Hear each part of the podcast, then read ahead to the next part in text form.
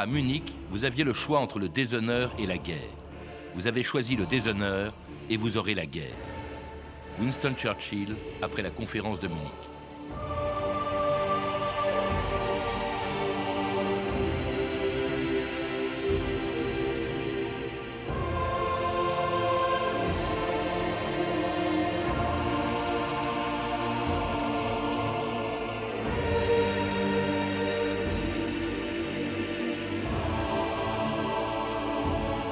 2000 ans d'histoire.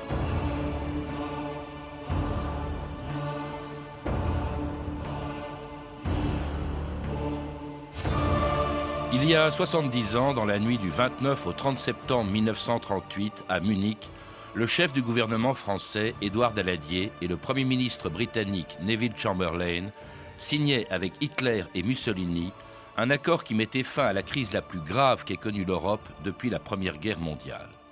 Le matin du 29 septembre, une nouvelle guerre semblait encore inévitable et des millions d'hommes avaient été mobilisés sous les drapeaux en France, en Angleterre, en Allemagne et surtout dans le pays qui depuis deux semaines était malgré lui à l'origine de la crise, la Tchécoslovaquie.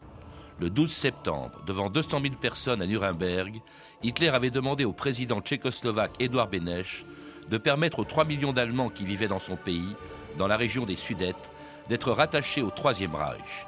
La Tchécoslovaquie étant l'allié de la France, Hitler savait qu'en formulant cette exigence, il pouvait provoquer une guerre, mais il était prêt à en prendre le risque. Tous les regards se portent sur la Tchécoslovaquie. Un arbitre anglais, Lord Runciman, est à Prague et s'emploie à concilier les points de vue qui s'opposent. Mais brusquement, la situation s'aggrave. Au cours du congrès de Nuremberg, un discours passionné déchaîne des incidents sanglants dans la région des Sudètes.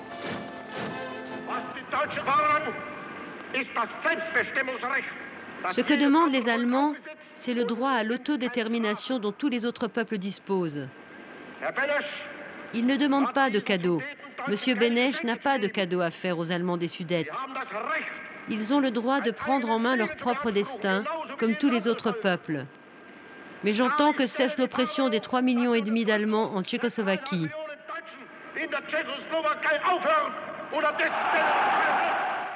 Jean-Pierre Azema, bonjour. Bonjour. Alors c'était le discours par lequel le 12 septembre 1938 à Nuremberg, Hitler provoquait la crise la plus grave qu'ait connue l'Europe entre les deux guerres et qui allait conduire à l'accord de Munich. Vous le rappelez dans un livre de référence publié il y a quelques années au Seuil qui a été réédité, De Munich à la Libération.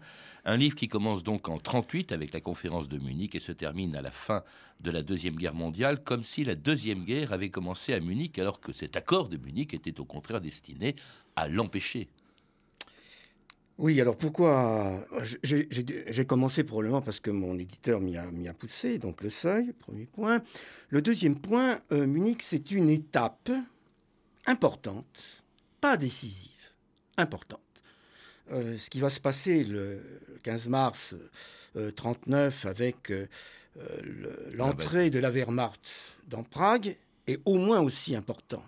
On en verra les conséquences. Et a fortiori, l'été 39, où on va déboucher directement donc sur le déclenchement en septembre de la Seconde Guerre mondiale. Reste que, reste que, c'est une étape importante parce que elle est à la fois, euh, comment vous dire, c'est un provoque un grand ébranlement et donne lieu donc à une nouvelle donne dans les relations internationales.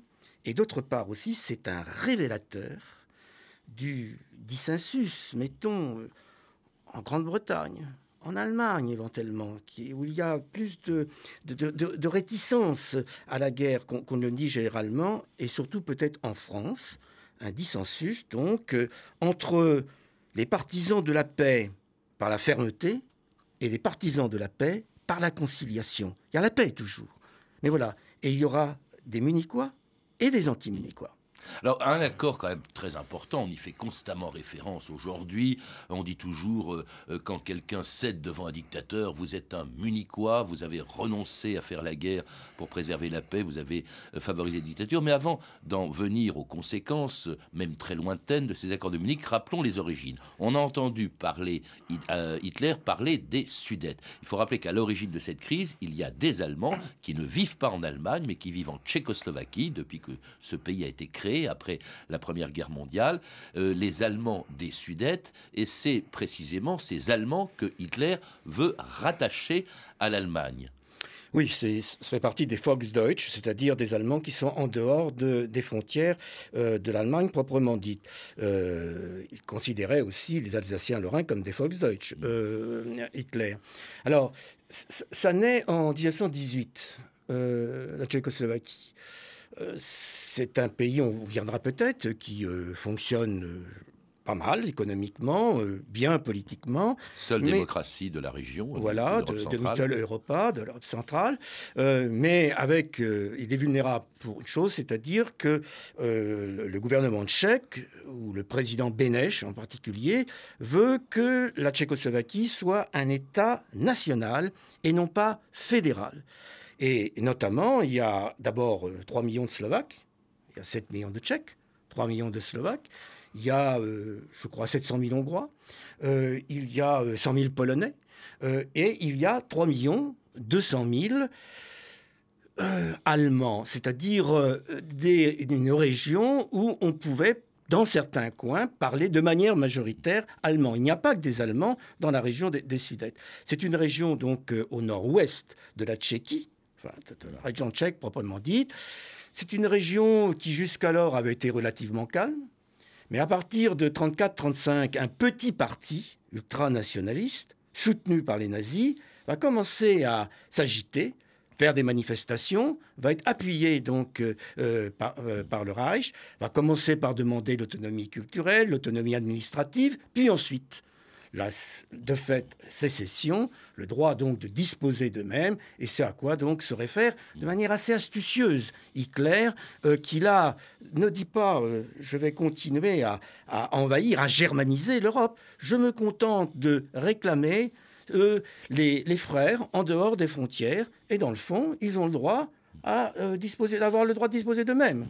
Alors c'est une violation quand même des traités. oui, certes. Alors cela dit, Hitler avait déjà commencé, il avait contre les traités euh, de, de l'après-première guerre mondiale, il avait déjà réarmé l'Allemagne au mépris de ces traités, euh, il avait occupé la Rhénanie et il avait annexé un autre pays où vivaient des Allemands qui était l'Autriche. Mais cette fois-ci... C'est l'Anschluss donc. oui, c'est l'Anschluss. Il s'en, ça c'était en mars 38. Et puis il s'en prend donc à la Tchécoslovaquie dont il veut annexer... Mais c'est toujours des Allemands. C'est toujours des Allemands. En mars, euh, en, mars 39, il va commencer à manger des Slaves.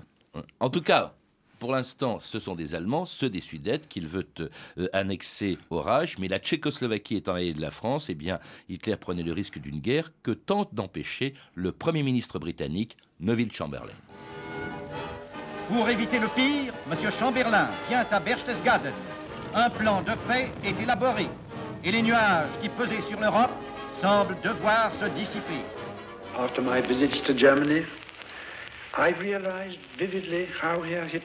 Après mes visites en Allemagne, j'ai clairement réalisé combien M. Hitler est attaché à la cause des Allemands.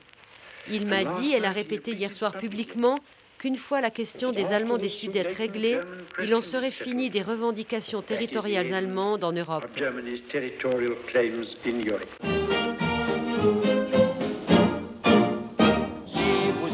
bien compris. Pas besoin qu'on vous l'apprenne pour danser la chamberlaine. Il ne vaut qu'un parapluie, vraiment c'est bien charmant la chamberlaine. Faites votre choix, soyez adroits. Un, deux, trois. Vous prenez sa parapluie pour danser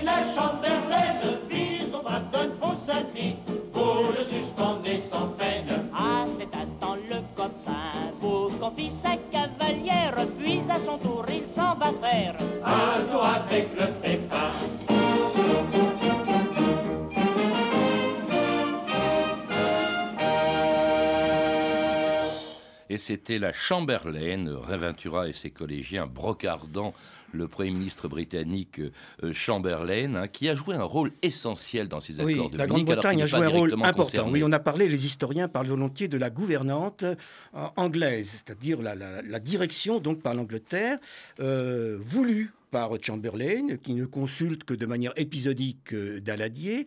le Chamberlain, Premier ministre français, on disait le président du Conseil. Oui, le président du Conseil, pardon. Oui, le président Édouard Daladier. Oui, j'ai dit Premier ministre, j'ai tort, bien entendu. Le, président du Conseil.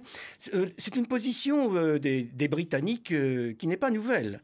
Les Britanniques sont toujours opposés aux conséquences du traité de Versailles, ont toujours estimé que l'économie euh, continentale était euh, était bloquée donc par euh, par ce que enfin la manière dont avait été traitée l'Allemagne dans, dans, les années 20 et puis il y a de l'antisoviétisme beaucoup la peur de ce qui va se passer, et ça va peut-être profiter donc à l'Union soviétique. Ne pas oublier également que l'Empire, pour les Britanniques à, à l'époque, c'est plus important que ce qui peut se passer en Europe. Donc on se dégage de ce qui pourrait être des alliances à l'Est, qui pourrait amener euh, donc euh, le déclenchement d'une guerre. Et puis il y a quand même 750 000 euh, Anglais qui sont morts pendant la guerre de, de 14 Alors c'est ce qu'on appelait la politique d'apaisement. Hein, oui, d'apaisement. qui fait que Chamberlain va voir Hitler après le 12 septembre. Il va le voir deux fois, le 15 septembre à Berchtesgaden, le 22 septembre à Bad Godesberg.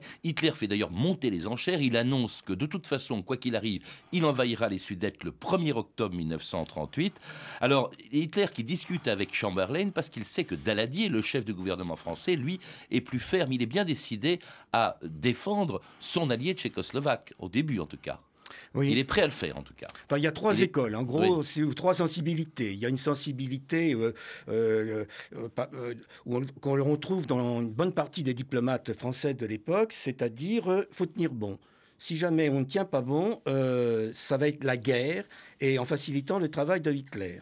La deuxième euh, sensibilité, c'est celle de ceux qu'on va pouvoir appeler les apiseurs français, représentés par Georges Bonnet, c'est-à-dire qui ministre des Affaires étrangères, pardon, qui est un radical socialiste. Euh, bon, la paix, la paix, oui, la paix. la seule manière, c'est par la conciliation, et surtout pas par la fermeté, pas d'affrontement qui serait un suicide euh, politique, qui serait un suicide géopolitique, et avec derrière toujours euh, l'armée rouge et le camarade Joseph, le camarade Staline. Bon, attention, attention à tout cela.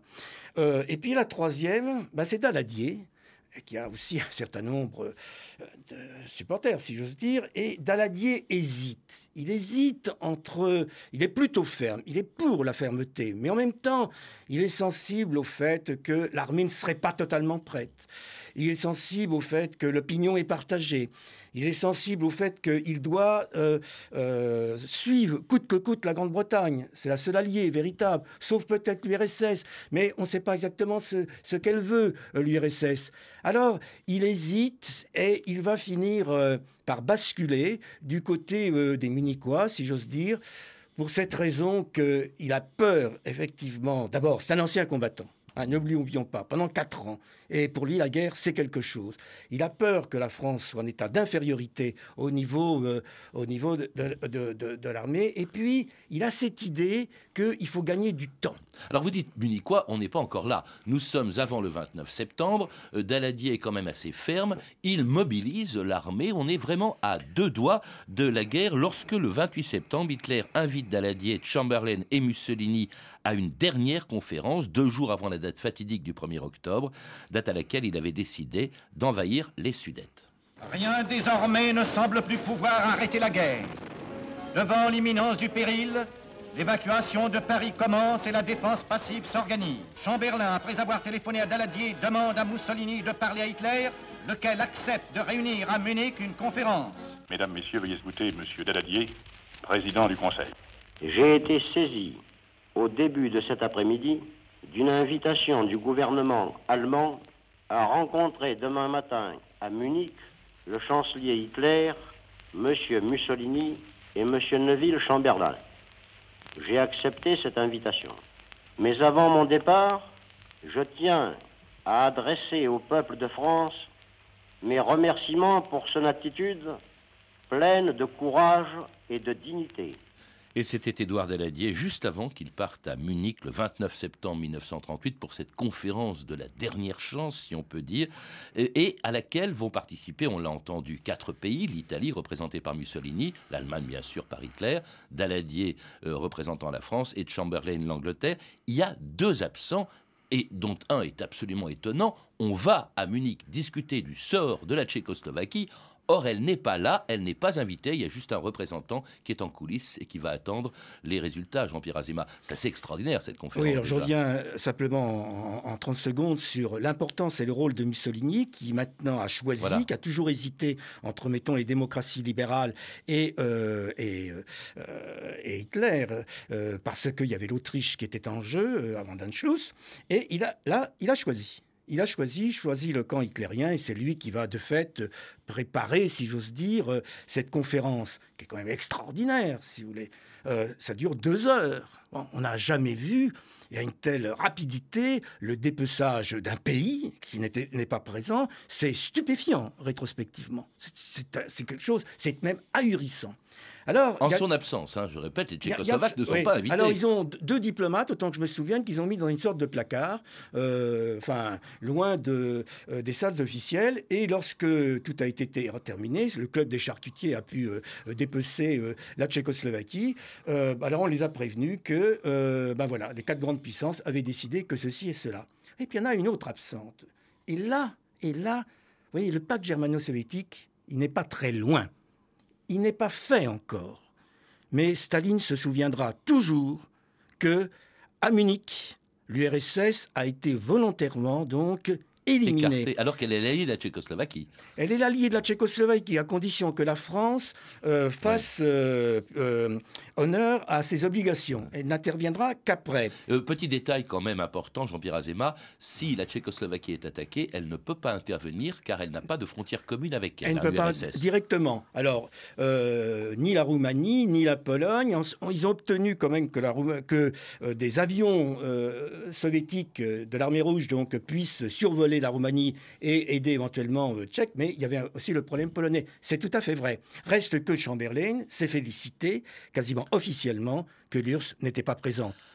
ça c'est voilà. Alors cet accord, on en parle tout le temps, on oublie son contenu. C'est une véritable capitulation.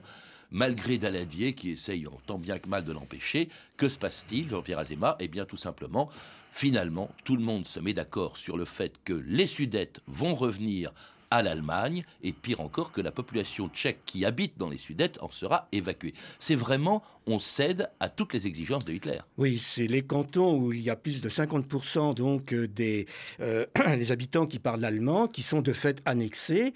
Un deuxième point qui n'est pas négligeable, les fortifications devront demeurer en l'état. Oui, parce que c'était un point stratégique, hein, les Sudètes. L'armée tchèque avait quand même 32 divisions, enfin je veux dire, c'est quand même pas, pas, pas, nul. Euh, et surtout, ni l'Italie ni l'Allemagne n'acceptent de garantir les nouvelles frontières ce qui explique ensuite ce qui va se passer en mars 1939. Et donc cet accord est signé le 30 septembre à 1h30 euh, du matin, une véritable capitulation que, euh, que Chamberlain et Daladier vont devoir expliquer aux Anglais et aux Français quand ils rentrent tous les deux dans leur pays le 30 septembre, Daladier à Paris et Chamberlain à Londres où à la descente de l'avion, il brandit fièrement l'accord qu'il vient de signer avec Hitler. here is the paper which bears his name upon it as well as mine. Voici le document qui porte sa signature et la mienne. Les accords qui ont été signés la nuit dernière sont le symbole du désir de nos deux peuples de ne plus jamais se faire la guerre. Édouard Daladier. La paix qui semblait perdue a été sauvée. Mais je sais je ne me suis pas incliné sous la menace. La vérité, c'est que l'acte de Munich a été un compromis. La vérité, c'est que l'acte de Munich a été un accord de raison. Oui, ce sont de bons copains, Daladier et Chamberlain. Ils sont francs et réguliers Chamberlain et Daladier, ce qu'ils signent de leurs mains, Daladier et Chamberlain pas un chiffon de papier. Chamberlain Daladier. Et c'était pourtant un chiffon de papier, c'était Andrex en 1938, deux bons copains. Alors ce chiffon de papier, ce sont ces accords de Munich. Ce qui est extraordinaire, Jean-Pierre Azéma, vous le rappelez, c'est que quand ils reviennent tous les deux dans leurs pays respectifs, Chamberlain et Daladier, ils sont accueillis triomphalement. Daladier craignait de se faire critiquer, de se faire lyncher parce qu'il avait abandonné un allié, la Tchécoslovaquie, et il est accueilli triomphalement à Paris. Oui, il aurait dit à l'écon, euh, ou je ne enfin... Oui, en parlant des gens qui l'attendaient. Oui, il aurait été dans l'avion, quand il voyait qu'il y avait quand même pas mal de gens, il pensait être lynché, puis ensuite tout le monde l'applaudissait, etc., etc.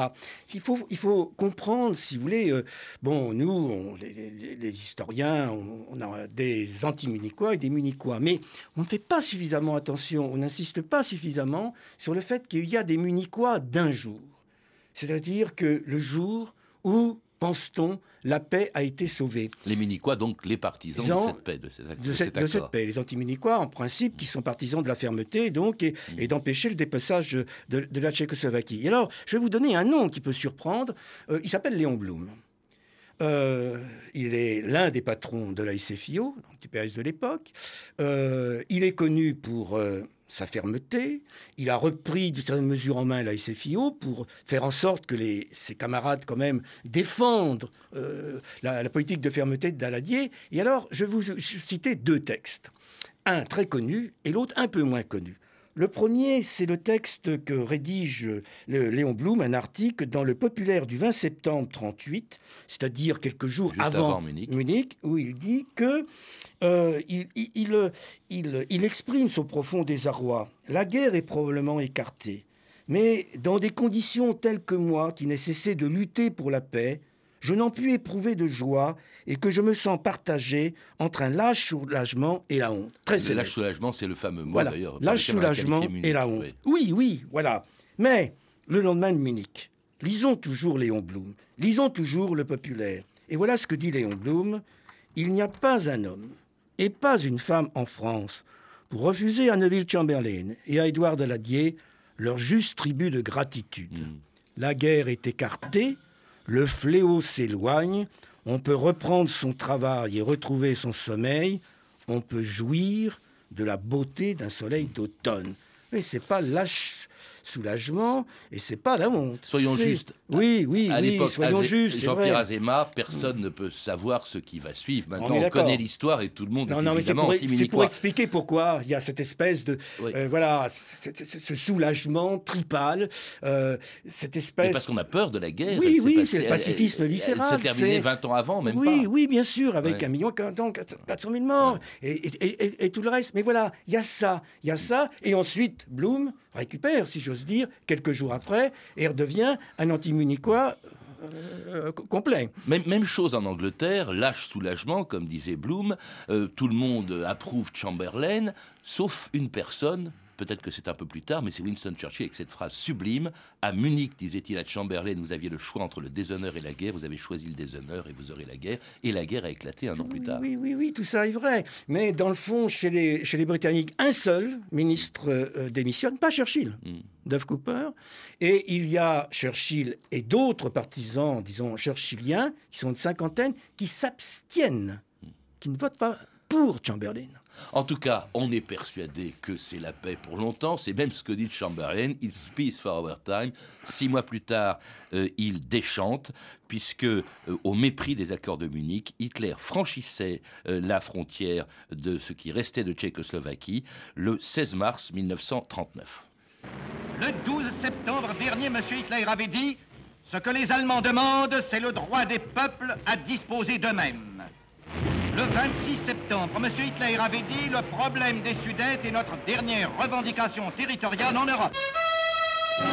Le 29 septembre dernier, l'accord de Munich, paraffé par les gouvernements français, anglais, allemands, italiens, terminait la crise extrêmement grave que le problème des Sudètes avait ouverte en Europe. La France et l'Angleterre s'inclinaient. La Tchécoslovaquie consentait à l'amputation de son territoire et l'Europe prenait acte des assurances données par le Führer. Le 16 mars, au mépris de sa parole, M. Hitler entre à Prague. Un attentat inqualifiable a été perpétré contre la Tchécoslovaquie. Par sa seule volonté, l'Allemagne a envahi le pays dont elle s'était engagée à garantir l'existence. Et voilà ce que l'on pouvait entendre et voir aux actualités filmées en 1938 après l'invasion de la Tchécoslovaquie. Six mois après Munich, on voit bien que cet accord a été un, chiffon de papier dont les conséquences sont absolument considérables. Jean-Pierre Azéma, vous, vous les rappelez. Première conséquence, la Tchécoslovaquie, devenue vulnérable puisqu'elle avait perdu ses cette forteresse naturelle qui était les Sudètes, eh est annexée. C'est le premier pays non allemand que euh, Hitler, euh, euh, comment dirais-je, annexe, rattache au Reich, et il y en aura d'autres. Et puis alors surtout, il y a une conséquence importante en Allemagne, dans la mesure passée, le prestige de Hitler. Voilà que tout ce qu'il fait, tout ce qu'il parvient à faire, il le fait sans guerre. Les opposants à Hitler ben, n'ont plus grand-chose à dire. Oui, tout à fait. Ça renforce considérablement le pouvoir de Hitler, le Führerprinzip. Euh, les opposants, il y en avait euh, une partie dans la Wehrmacht, une partie des opposants, dans la mesure où ils estimaient que c'est une politique aventureuse. Euh, l'opinion est reconnaissante à Hitler de ses succès de politique extérieure. Il, alors qu'à Munich, une partie des Allemands étaient quand même assez réticents. Ils chantaient euh, euh, Vive la paix à Munich, euh, qu'on nous amène le petit Daladier, etc., etc. C'est plus important. Mais voilà. Ensuite, 38, 39, voilà. Hitler, maintenant, est bien assis. Il a réussi à tout dominer. C'est une première conséquence. La deuxième, c'est donc le pacte germano-soviétique qui ne va pas être très très loin. Le troisième... Oui, plus personne ne, fait confiance à la France et à la Grande-Bretagne. On se doute bien qu'ils ne viendront pas au secours de qui que ce soit. Ils n'ont pratiquement plus d'alliés. Oui. Et, l'URSS se tourne vers, vers l'Allemagne. Alors que si on regarde ça, c'est qu'après mars 36, ah, mars 38, euh, mars 39, pardon, le, euh, une partie de l'opinion britannique et une partie de l'opinion française va basculer du côté de la fermeté et soutenir Daladier, comme il soutiendra plus tard ensuite Churchill. Alors, recul, oui, recul, sans, sans, nul doute. Est-ce que ça aurait changé quelque chose, une oh. intervention française à, Munich, euh, en, faisant la guerre un an avant qu'elle se déclenche? C'est difficile, c'est très difficile à dire. Vous savez que les historiens euh, n'aiment pas faire des prophéties euh, rétrospectives.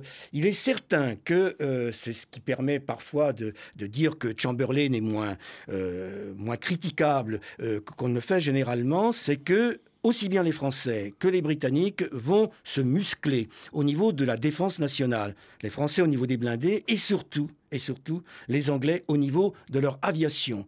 D'une certaine mesure, le répit qui sera gagné explique que les Anglais gagneront la bataille d'Angleterre et qui changera la face de la Deuxième Guerre mondiale. Le répit, c'est ce qu'attendait Daladier, c'est ce que vous dites. En tous les cas, c'était la stratégie de Daladier euh, et d'une certaine mesure, d'une certaine mesure, euh, il n'avait pas tort. Enfin, du moins, il y avait une certaine cohérence dans son attitude.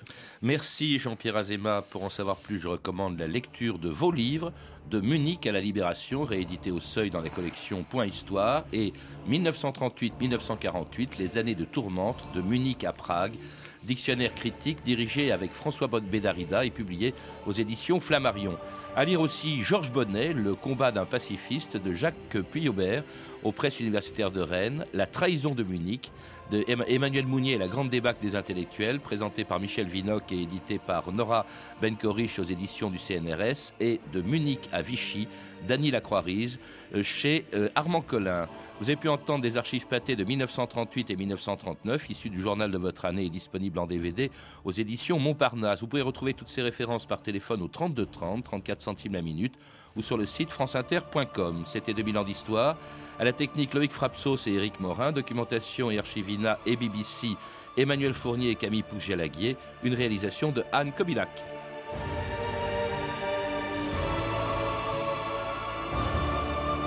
Demain, dans 2000 ans d'histoire, quand Rome avait un fou à la tête de l'Empire, Caligula.